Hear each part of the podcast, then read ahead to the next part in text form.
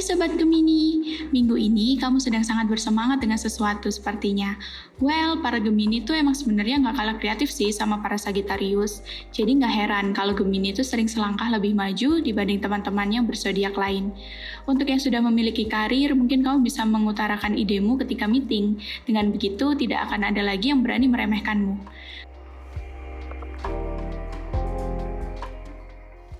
Percinta untuk Sobat Gemini Lovebird. Jika hubunganmu mulai terasa hambar, kamu bisa kok ngajak pasangan kamu untuk short escape ke tempat dengan pemandangan dan udara yang sejuk. Sepertinya teman-temanmu sedang mengagumi karena salah satu kemampuanmu. Keep inspiring Geminis!